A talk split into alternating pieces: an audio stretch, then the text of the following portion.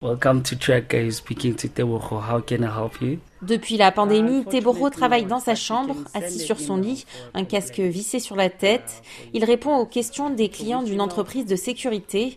Ce n'est pas forcément le travail de ses rêves, mais avec son niveau d'études, il s'en satisfait. Mon diplôme le plus élevé, c'est une formation post-bac en marketing. Heureusement que ma famille avait mis un peu de côté pour cela. S'il y avait eu plus d'argent, j'aurais bien aimé faire des études plus longues, mais je suis déjà simplement content d'avoir un travail aujourd'hui car c'est une période difficile. Son cousin Sipiwe a lui aussi dû abandonner son rêve d'études en tourisme faute d'argent. Teboro espère de son côté qu'il pourra offrir un meilleur avenir à son fils de 3 ans. J'ai commencé à épargner pour ses études, je mets de côté pour lui chaque mois.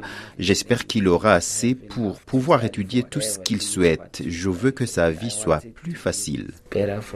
Même si les jeunes générations rêvent plus grand, Sarah, 70 ans, voit tout le chemin déjà parcouru par sa famille, elle qui a dû arrêter l'école très jeune lors du décès de sa mère. Je suis très fière des plus jeunes. Ils étudient et ils accumulent des compétences. Même s'ils ne vont pas dans les meilleures écoles, je pense qu'ils en tirent malgré tout quelque chose. Dans le temps, on n'avait pas besoin de diplôme, il y avait du travail et on pouvait apprendre sur le tas.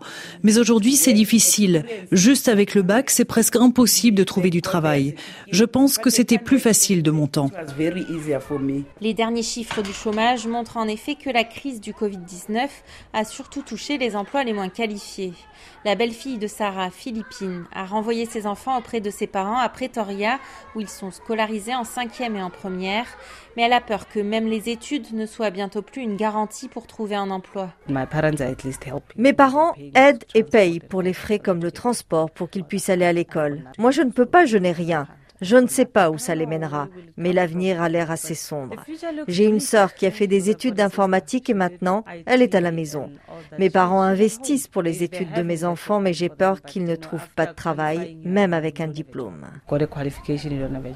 Selon l'Organisation internationale du travail, l'Afrique du Sud possède un taux de chômage des jeunes parmi les plus élevés du monde. Claire Barjolès, Johannesburg, RFI.